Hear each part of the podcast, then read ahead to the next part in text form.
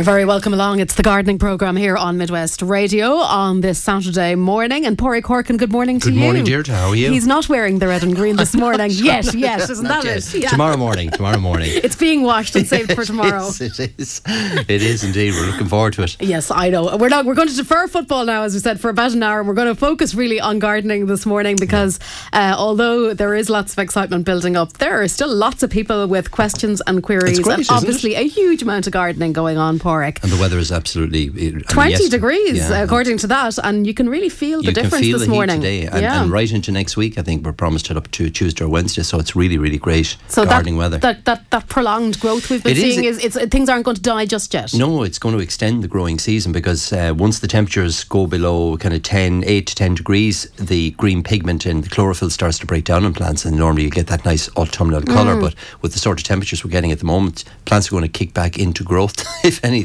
So, but look, the weather's going to be ideal for, again, I suppose, a lot, as we said last week, in terms of tidying up the garden and, just getting the lawn back in good condition. I mean, the lawns are still growing. They'll need another couple of weeks of trimming. So the weather, certainly the warm temperatures, you're going to see some new growth on plants, but it's also going to be ideal weather for just getting the garden tidied up and for planting the spring bulbs and all of the sort of jobs we talked about last week. So it's great to get it. Okay. It's lovely. And hopefully it'll be here for at least a couple of days.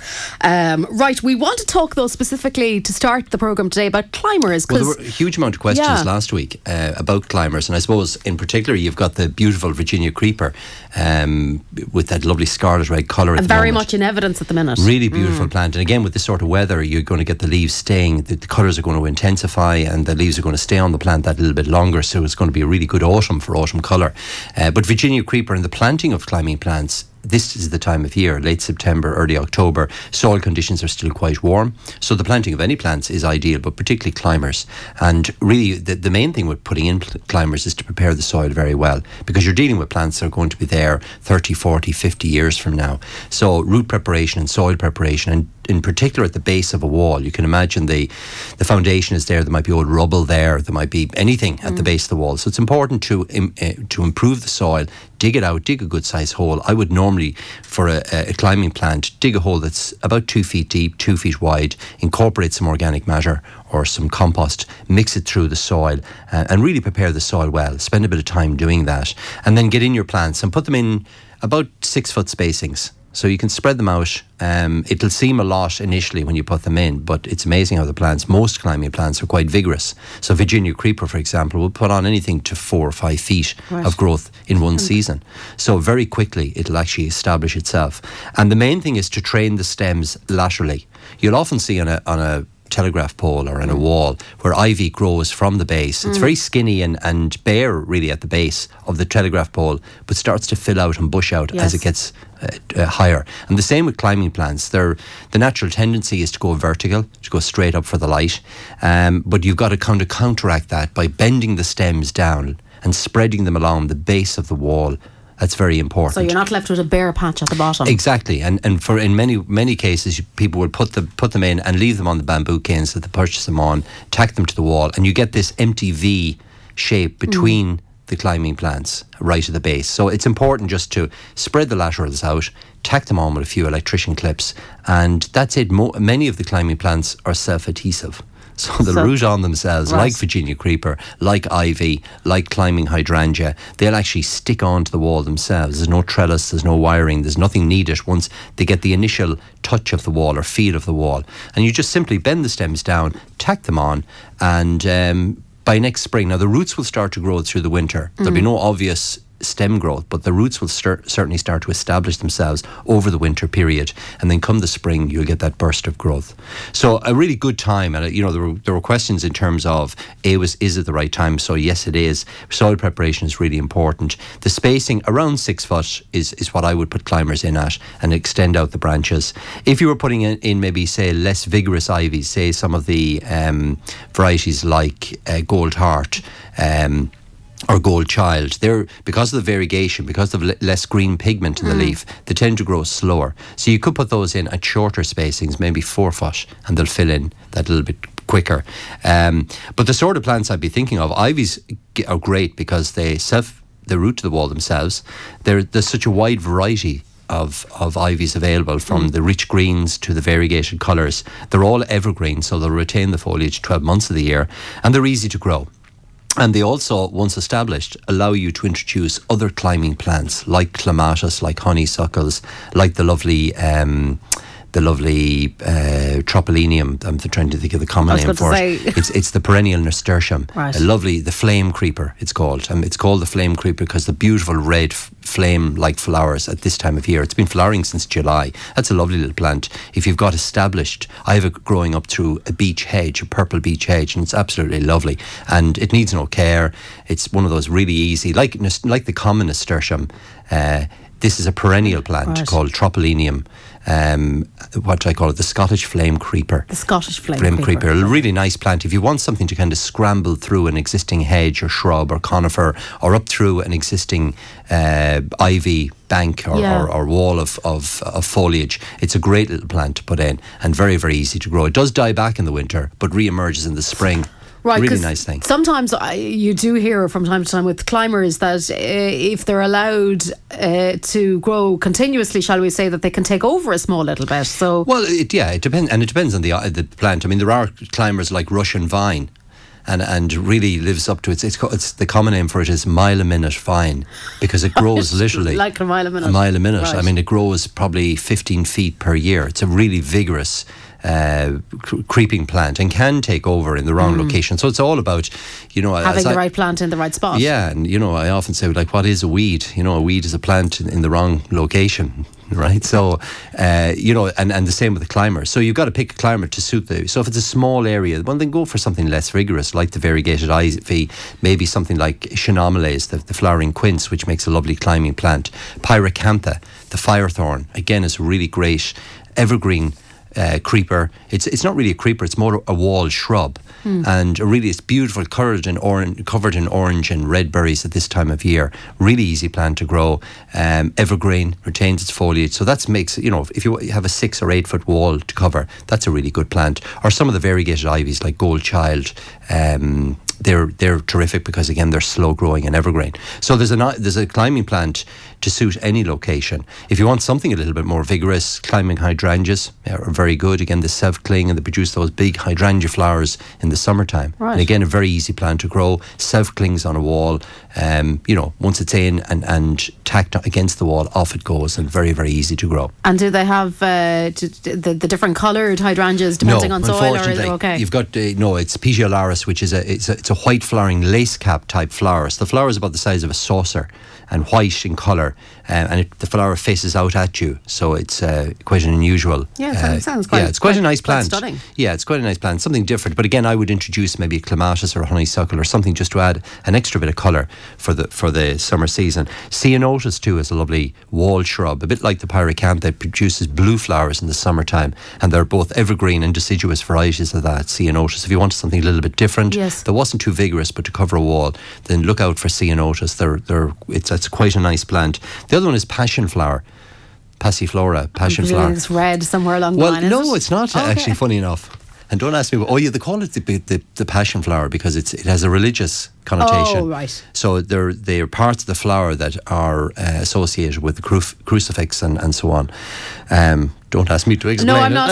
No. That's very interesting at the same time. But the passion flower, they do come in kind of shades of pink, but blue is the predominant colour.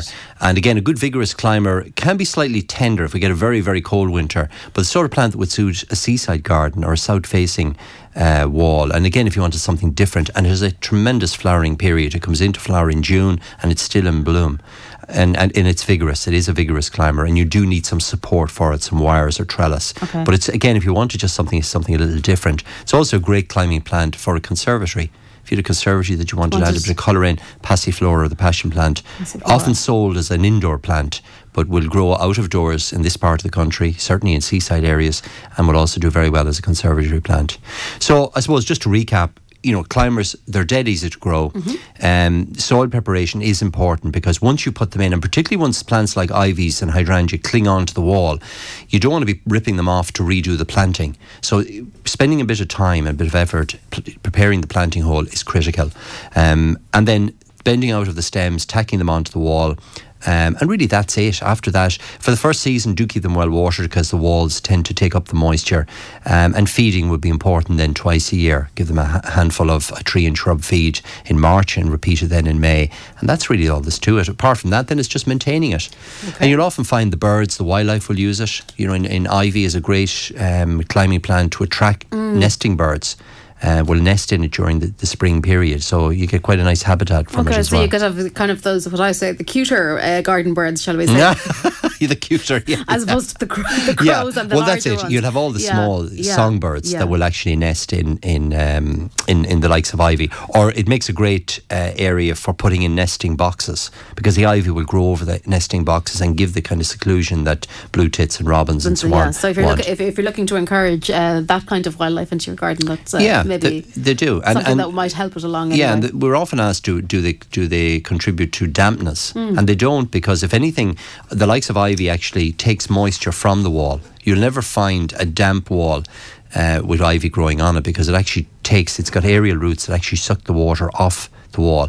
And indeed, the rain anyway is thrown off by the glossy foliage. You do have to watch ivy in around everons or under slates, or in areas like that. It needs to be trimmed back annually just to keep it. It's not terribly vigorous, so it's not a big job to do, but it's the thing to keep an eye on. Maybe every second year to go along and just prune it back from wherever it might be trying to wind its way, under a slate or in around an everon. That's the only thing really, and it can be trimmed back. Ivy, because it's evergreen, sometimes the leaves can be a bit tatty after the winter time. So coming into the spring in March or April of next year, take the hedge trimmers to it and give it a good hard number 2 shaving all back, right back to the stems, and you get that lovely flush of new growth then next summer. So it can be tidied back and trimmed up, not at this time of year because it'll be naked for the winter, but do it next February, March, as we're coming into the growing season.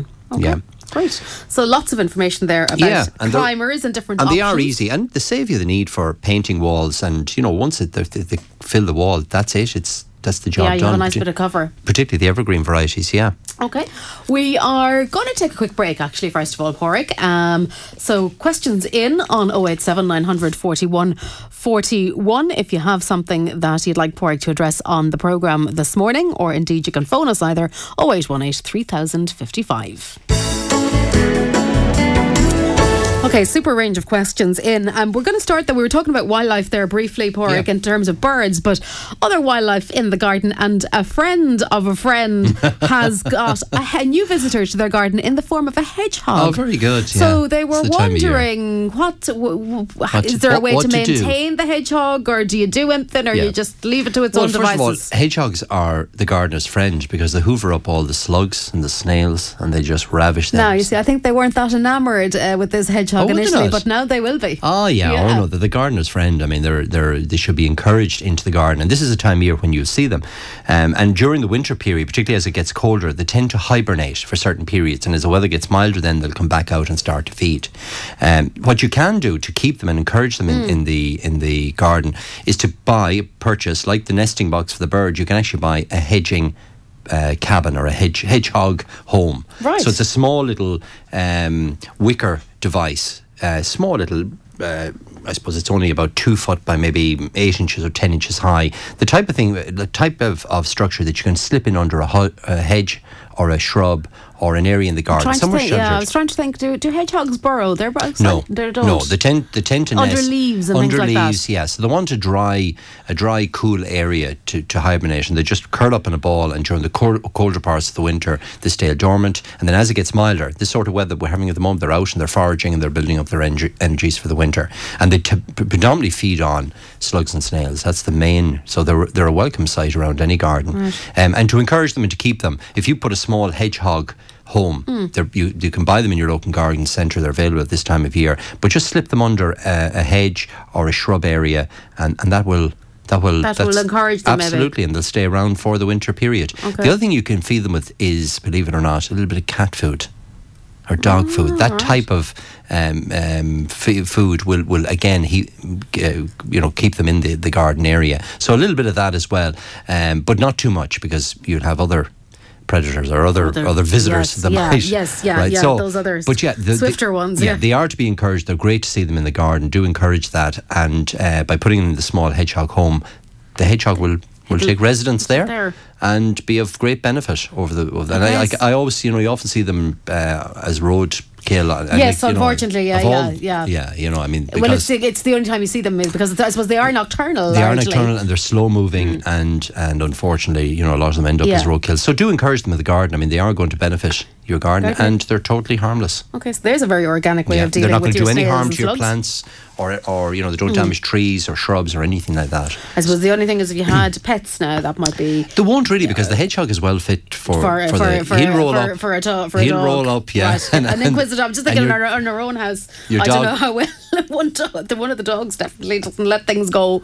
Yeah. But there's very little the dog can do, and the hedgehog will just roll up and wait for him to get fed up. So do encourage them. And wildlife in general, Deirdre, we are coming into that time. Now, it is a great year for fruit. I think I mentioned that last week. I was actually looking at some holly plants again this week. They're loaded with berries. The lovely sorbus are covered in berries. So it's a great fruiting year. So the birds are actually going to have a bumper year. And people are actually have mentioned to me that they're not noticing the birds around in the garden. And that's because they've left the gardens and they've gone out foraging on the winter berries. The haws now are beginning to ripen. The mountain ash in particular is lovely this year. And holly will start to colour up. So the birds are going to be out feeding over the next 3 to 4 weeks in the hedgerows until the migratory birds come down from Norway, until the weather gets colder in Norway and the Nordic countries, and you will get a huge infestation then of blackbirds and thrushes and so on. They tend to be that bit bigger. Yes. You'll see them back in your garden. But it is a good time to start putting up the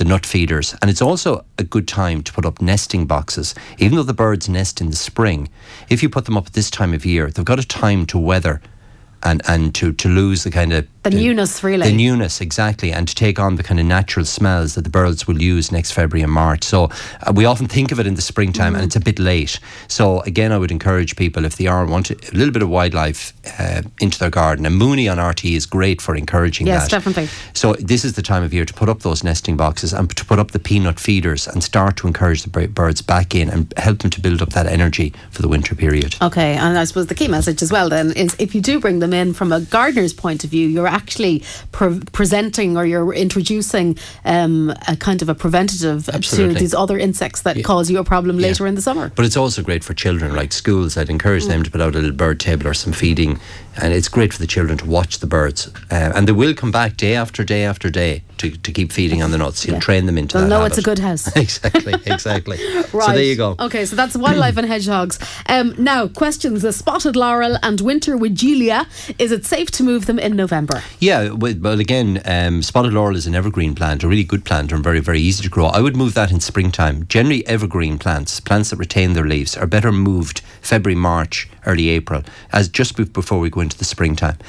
Deciduous plants like wigelia, which is a deciduous shrub, it'll shed its leaves about the middle of November. So anything that's deciduous that you want to move, so if it's hypericum or hydrangeas or, in this case, wigelia, wait until the foliage has dropped. And the same applies to broadleaf trees. If you want to move a mountain ash or whatever, a tree in the wintertime, wait till all the foliage has gone off, and that's the time to safely dig it up and replant it. The main thing to remember is to put it down at the same level that you took it up at. People often think if I put it down another 6 inches, it'll be a little bit firmer, and that causes problems. You're putting the roots too deeply and they're not getting the sufficient oxygen that they need. So it's critical, and you'll see the mark on the plant where the original soil level was, and that's the level to put them back down at. So it's too early to start moving plants yet. I would wait until the first or second week of November, and from once the foliage has dropped off the plants, that's the trigger to start lifting, and you can lift plants right up until the springtime.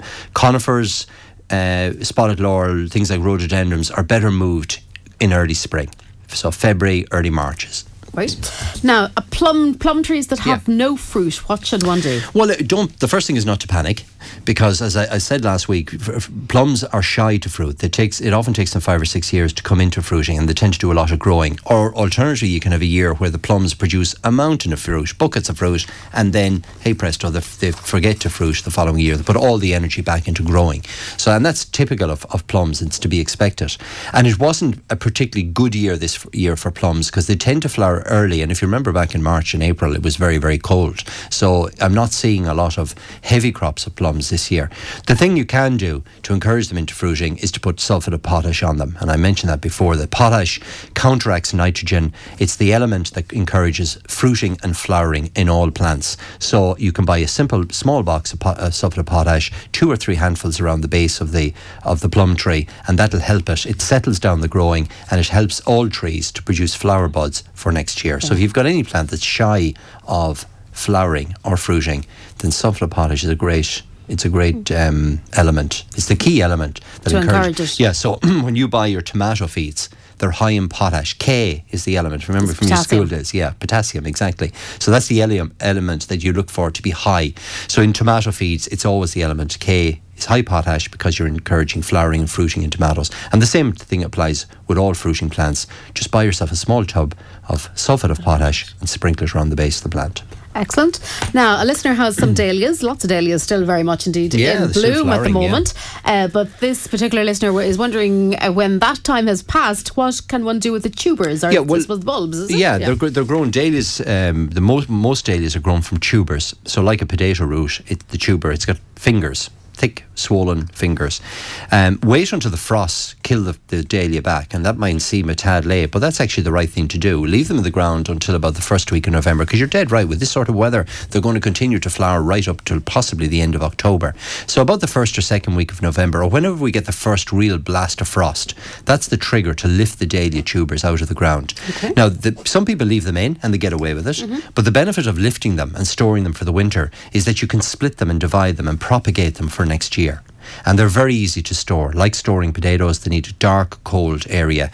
One key tip is to put on a little bit of sulfur. You can buy a small little tub of yellow or green sulfur, which is a fungicide. You simply put it on, sprinkle it on top of the dahlia tubers, and that prevents any rotting for the winter.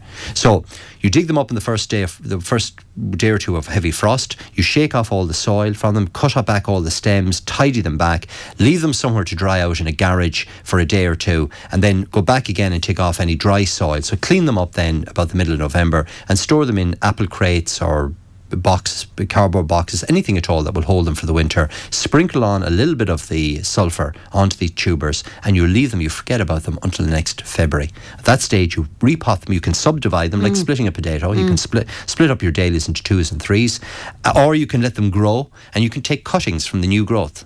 So that if you put them into pots in March or April of next year, they'll produce lots of new shoots, like potato sprouting, and you can take those as cuttings and root them, and you've got yourself a new dahlia plant. Right. So it's a great little way of propagating, and maybe give them to friends, because they are extremely easy to grow. And my great uncle Patsy Horkin, is a dahlia fanatic. Really? I've learnt it all from him. He has kept dahlias for years and years and years, and this is the method that he learned from his own mother and still puts it into use. So, and he's some really good, real old varieties, treasured varieties. So that's exactly what he does. And that's how he maintains them. That's how he keeps them. Fantastic. He just lifts them in the winter, labels them, of course. Yes. Because you forget. Important, because you don't know. Forget. Yeah. Even though you think, I'll remember that, but no, do you put forget a label them. So label them, even if it's only to label the colour rather than the variety, so that you know what you've got. And then next spring, as they start to sprout, you can take cuttings or you can divide them and give them away to family and friends. Excellent. Now, a contorted witch hazel, Pádraic. Yes. Is it possible to remove some of the small side shoots and replant them for new plants? Well, the answer is yes, you can, but you won't get the contorted hazel. So to explain what the contorted hazel, as the name suggests, it's got twisted stems. And the story is that it was found in hedgerows 100 years ago, right, as what we call a sport in nature, where a plant produces something unusual, something different. It could be a different coloured leaf, or for whatever reason, the natural plant produces something different. And in this case, the original hazel plant produces a twisted stem, which was taken and grafted onto a normal hazel. So when you buy a contorted hazel, so you're buying it for this twisted stem, and florists love it because it's got beautiful, literally like a corkscrew, wine corkscrew. That's the way that the stem grows. It grows in spirals. So it's something that happened by a happy accident, by the sounds of things. It did. Somebody spotted it, took it, propagated it, and there we are since. Here we are today, and it's a lovely, it's amazing, a lovely architectural plant in the garden, because it has this very, very, particularly in wintertime when the leaves go off it, it produces this lovely spiraled stem which you'll see from a long distance, and it'll grow anything up to about 6 or maybe 10 feet depending on the garden. So it's not terribly vigorous, but it does make a reasonably large shrub over time. But the florists love it because it's great in flower arranging. Right. So from it's kind of it's aesthetic properties. Aesthetic, exactly. Now it is slow growing, and you know it's going to take a number of years before you can really start cutting back a lot of the stems with it. But what the listener is talking about is it because it's grafted, like apples are grafted onto rootstock or roses are grafted on rootstock. The roots are different to the contorted part. So if you propagate, and often what happens, you get these what we call suckers, the rootstock throwing up ordinary hazel stems up around the base. So it happens at ground level where the two plants have been joined together. Right. So you need to take those off, because if you don't remove them, they're going to take the vigor. They're going to be more vigorous than the contorted piece, and they're actually going to dominate and take over, exactly, and going to spoil the effect. So the first thing is to remove all of those. There's no point taking them as cuttings unless you want to grow them on as hazel plants, but they won't have the contorted stems. Okay. Does that all make sense? It does. So it's kind of where I've done. It's where it developed by accident, yes, originally. It's what we call a sport. Yeah. Yeah. But it's because it was a sport. You have to make sure that it doesn't kind of revert back to where it came from. Yeah. Well, because it's grafted onto another hazel, the common hazel. The common hazel is, of course, trying to grow in its own right. It's throwing up its own new shoots, and you know, trying to reproduce in its own right. And so you need to remove those. So whenever you see a sucker around the base of a plant, it applies to apple trees, it applies to plums, roses, and in this case hazel, you need to remove those because they're going to be the dominant species and they're going to take over from your nice contorted plant. So my advice is, if you want another one, to go in to your local garden centre and buy one. They're not that expensive. You get a very good contorted hazel for about 20 euros and you'll have it for a lifetime. The other plant that's actually quite nice when I think of it for florist arranging is the contorted willow. And it has contorted stems, but why I like that one is it grows very vigorously. Right. So it's the ideal one for florists, really, in that it you can cut it all you want and it'll reproduce and grow. It'll grow probably 4 or 5 feet per year. And did it develop from a sport? It did. Right. The same way. Excellent. And usually with the willow, it's the leaves are contorted as well. Oh, so if you're looking for something really nice and twisted, something different. Well, particularly for summer use, it would be the willow would be quite nice. So both good plants, and the contorted hazel is particularly nice in gardens. It's just something different. Right, we're going to stay with rootstock for just a second. All right, more. Okay. Actually, right, we'll move on to another. Yeah. Somebody would like to grow some apple trees on wires as espaliers. Okay. What number rootstock do you recommend? As there seems to be a lot of difference in opinion. Yeah, and it's a great way of growing apples, and probably something we don't talk enough about.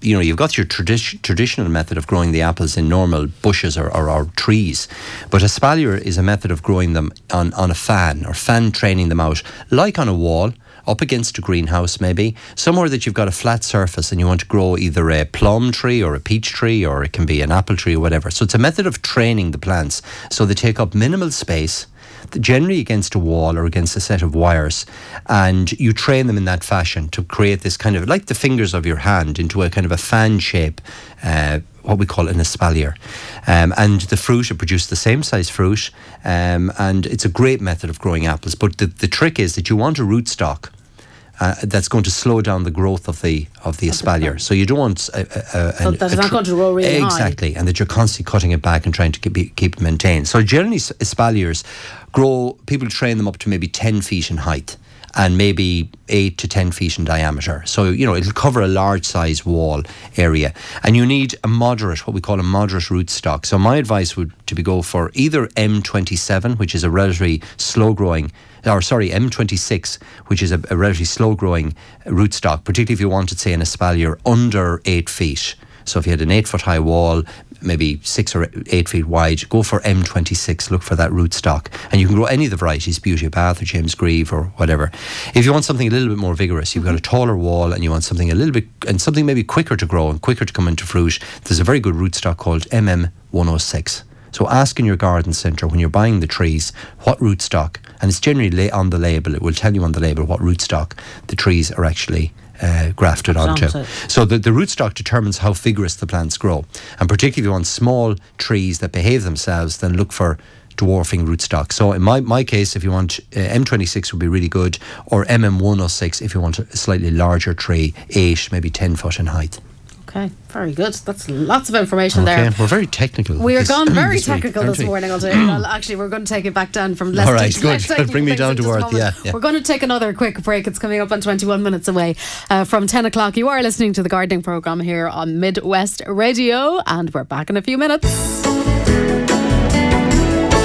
You're very welcome back to the programme.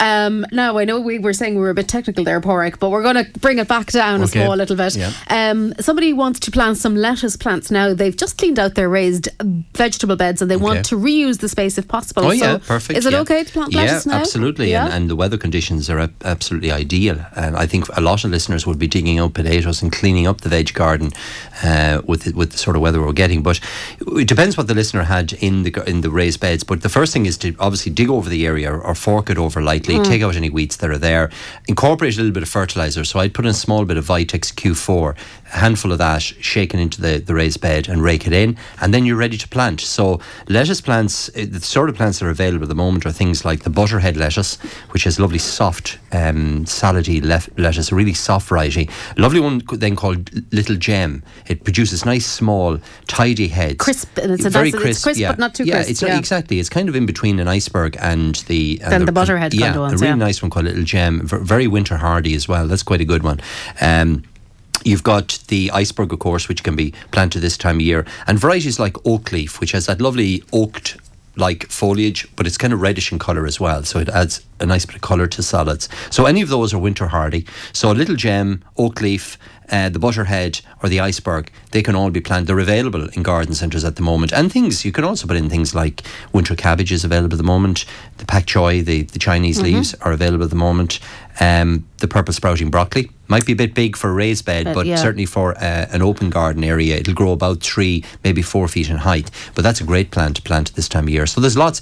Winter onion sets, which if you plant now, and they're available in the red-skinned varieties, which are nice and mild, or the regular onion, Japanese onion sets, they're totally winter hardy. If you plant them now, they'll actually grow through the winter period, and they're ready for scallions in February, March of next year, and as full-grown onions in May and June, which is a time of year when onions are expensive to buy. You tend to get a lot of Spanish onions coming in, but the regular onion tends to go up in price, believe it or not, because you're in that lull period. Right, because our own ones, as a rule, haven't come in. That's it, they're not ready till August. So Japanese onion sets, I'd nearly forgotten about those. They can be put in at this time of year. You plant them exactly the same as the ordinary onion sets. They grow through the winter period, and you can pick them then come the spring. And of course, garlic is the other one that you can put in at this time of year, which again grows through the winter period. So any of those will work really well in a raised bed or in a vegetable garden, particularly an area where you're cleaning out. You might have grown a few spuds or whatever. It's an ideal. Now, if you did grow cabbage, say, in that raised bed, then try and put the lettuce in there, or put in the onions, put in something different, and where you put the So move them around, rotate the positions around, and that's it. And a little bit of the Vitex Q4, that's a great fertiliser for vegetables. A handful of that raked into the soil will make all the difference. Excellent. Now, a listener is wondering, is the Osmo lawn feed okay to use on a new lawn? It's sown since May this year. They've cut it about 6 times. Oh, yeah. No, it'll be perfectly safe. It won't do any damage. The Osmo will give it a nice green colour for the autumn, but more importantly, it'll nip any moss that might be starting. So get the Osmo moss remover. It's a full feed, autumn feed, but it's also got that moss remover as well. So if you put that on now, it'll give the lawn a lovely green colour without forcing growth, and it'll nip the moss in the bud as well. And the weather conditions will be ideal for getting it on. So nice even application, and that's it. And away you go. Yeah. What was it you said to kill the slimy green algae on the gravel path and when to use it? I think we talked about this briefly last week. We did. That's Nostoc. Which is it can be very dangerous in wet weather because it absorbs moisture and becomes very slippy. The treatment to use it is Patio Magic. That will control it very quickly. And Patio Magic is also great for moss in general that's beginning to reappear back on paving slabs. But particularly that Nostoc, you know it because it's like jelly, like balls of jelly, particularly after wet weather. It tends to just swell up, and you get it in around farmyard areas or even around garden areas, yeah, anywhere it's damp, and in town areas even. Town, and it's the sort of algae that actually withers to nothing. You won't see it in the summertime when it's raw, when there's no moisture. Yeah, and you think it would die with the lack of moisture, but once the weather kicks off again, so it's a very persistent. But the Patio Magic will control it definitely. Yeah, excellent. Listeners, roses has just finished flowering. Do they cut them back now or leave them to spring? Will they flower again this year? Yeah, there's all the chances they'd flower again. So what I would do is cut them back by half. Just trim back all the old flowers. Take them, so if they're 3 feet high, take them back to about 18 inches. Give them another application of rose feed. So that'll kick them back into growth. And like, we're still in mid-September. Yeah. You know, the chances are you could have some blooms by Christmas again. So it's worth. It'll all depend on the autumn. It'll all depend on how cold the winter is. But you could certainly, particularly if they've gone out of flower, cut them back by half. Give them a handful of feed, and that'll kick them back into growth. And if you get a bit of good weather in October, you'll get some blooms back on them again. Excellent. You'd often have roses flowering very late into the I suppose you do period. See sometimes the climbing roses, particularly, seem to be maybe that they're hardier as such. Well, and they've also got the shelter of the wall. You see, so they're taking the heat, and it's amazing what a couple of degrees. You know that the wall is trapping the heat during in the daytime. It's giving that heat back to the rose plant, so it's actually growing that bit faster than something that might be more exposed. So There you go. Every day's a school day on this programme, I'll tell you. Listener would like to... They were wondering about herbs, getting herbs to grow so that they'd have something at Christmas time. Can they plant now for this purpose? You can, of course. What herbs would you use at Christmas? Well, you might use a bit of sage with the turkey and some parsley. Bay leaf, always good in our house. Bay leaf, indeed, So the answer is yes, you can. Parsley plants. Thyme, all of those, and they're all winter hardy. They're all totally hardy. So sage, no problem at all. Get that into the garden. Makes a lovely shrub, actually, that particular plant. There's many different varieties of sage. Thyme, very, very easy to grow. Loved by bees in the springtime, but very, very easy to grow. Bay leaf, the ordinary common bay, makes a lovely shrub. Rosemary. Oh, yes, absolutely, parsley. So you buy plants of parsley at this time of year, and again, all of those totally winter hardy. Maybe put them into pots and containers so they're convenient for the Christmas period, and keep them close to the house, and they do very well in tubs and containers. So any of those. Lots of options there. Lots of options. And just go for the winter hardy herbs. They're still available in garden centres at the moment. Excellent. Good time to take cuttings as well if people have herbs in their own garden and they want to propagate them, because generally plants like thyme and sage, they're not terribly long lived. They tend to get a bit woody, a bit old, particularly if you're not pruning them back on a regular basis. So it's often a good idea, maybe every 5 or 6 years, to take some fresh cuttings and start the plants back off again, so you can dispose of the older plants. So great time to take cuttings, but a super time to plant them, and all those plants are available, and all do well in pots, containers, or out in the garden zone. Right. And it is lovely to be able to pull a few herbs, particularly in cooking. And in wintertime, because the cold chill, the chilled effect, the taste seems to be better. Yeah, I know they're available to purchase in supermarkets and everything, but there's nothing quite grown like in a greenhouse. Yeah, there's nothing quite like pulling your own bit of parsley on Christmas morning. And with the frost, when the frost is on, I think the flavour is so much kind of crisps up almost.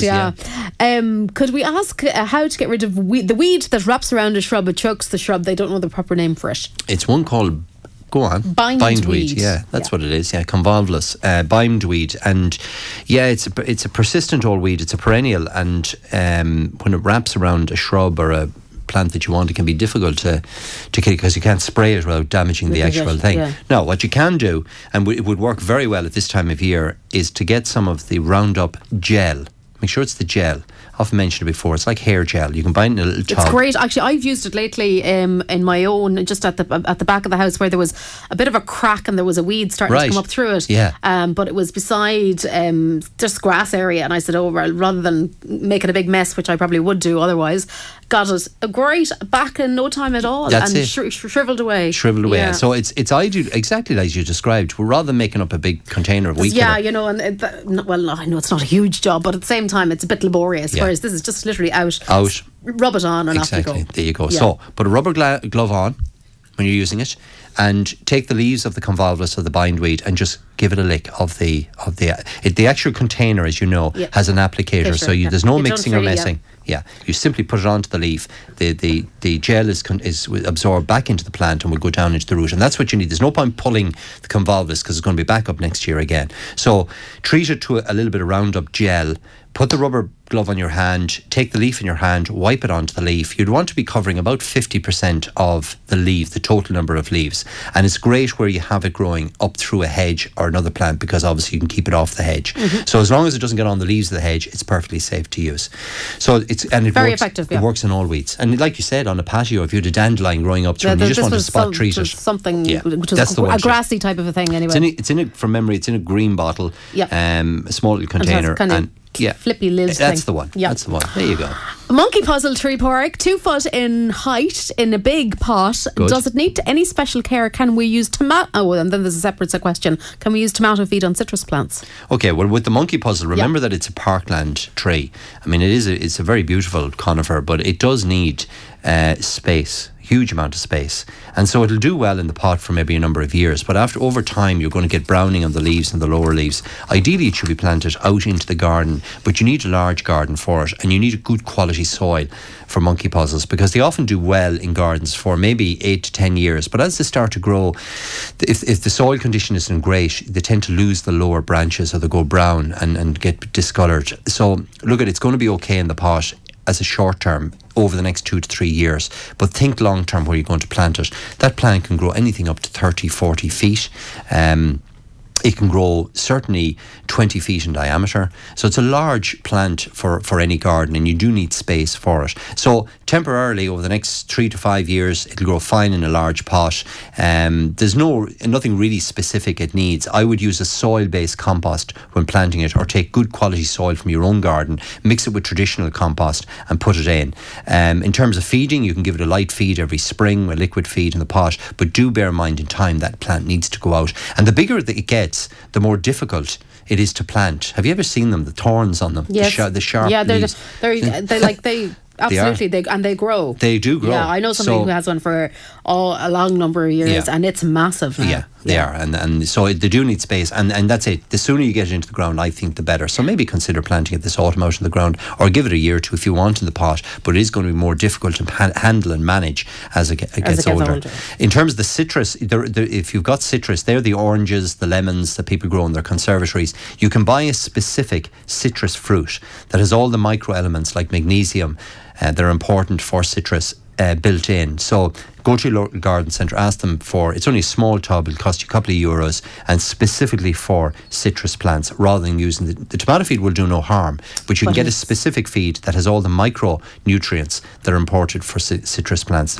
Keep the leaves really glossy. I think I have a tub of it at home, but I don't have the plant any longer. Well, it wasn't the fertilizer. It looked very well for a year, though. It wasn't the fertilizer that killed it.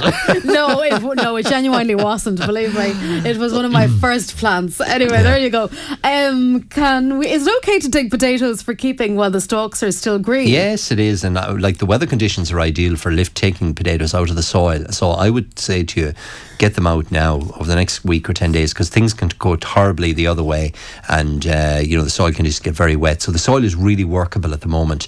So my advice is to take those potatoes out now, clean them off, store them somewhere dark, somewhere dry, and use them then right through the winter period. So get them out of the ground now over the next week or 10 days. Okay, last question for you. It relates to lilacs. Now, a listener planted lilacs about 5 years ago, and as yet they haven't flowered. They fed them with tree and shrub fertilizer. Right. Wondering, would potash help, and if so, when would be the best time to put it on? Well, again, typical of lilacs, they can be shy to come into flower, and they tend to do a lot of growing in their formative years. And putting on the tree and shrub fertilizer encourages the growth at the expense of the flowers. It's not that you did anything wrong. You've made them plant lovely, big, strong, robust lilacs. Now's the time to leave them alone. Right. A little bit of neglect is actually what they require. We'll bring them back into flower, and the potash actually does that. So a couple of handfuls of sulphate potash around the base of the lilacs will slow down the growth, as I said, with the apples or with the plums, and help to bring them back into flowering. Now, lilacs flower in the springtime. Don't do any pruning with them. If you're doing any pruning, you do it after flowering. And for next year, put the potash on a tad earlier. Get it on June, July sort of period. Once they've gone out of flower, that's the time to reintroduce the sulphate of potash around the base. Okay, so we want to minimise the growth, really, this exactly. stage. Exactly. So don't be putting on any artificial other fertiliser. Don't give them any more tree and shrub. You've done all of that. You've got them up to a really good size. Now the time is to get them working for you and get them flowering. So a bit of hardship neglect brings it on okay. And a bit of sulphur potash actually helps to do that. Brilliant stuff. Pádraic, thanks you very much in advance of tomorrow all. The very best of luck. Thank you. From looking forward to the match. A neighbouring county, we'll all be cheering you all on, and we hope that it really is a double result by tomorrow evening. Back with you again next Saturday, all going well. Do stand by because Michael Neary is out and about, and he's coming to you live from Elvery's in Castlebar after the news at 10, which is on the way next with Fiona McGarry. From me, Georgia Kelly, for the moment, a very good morning.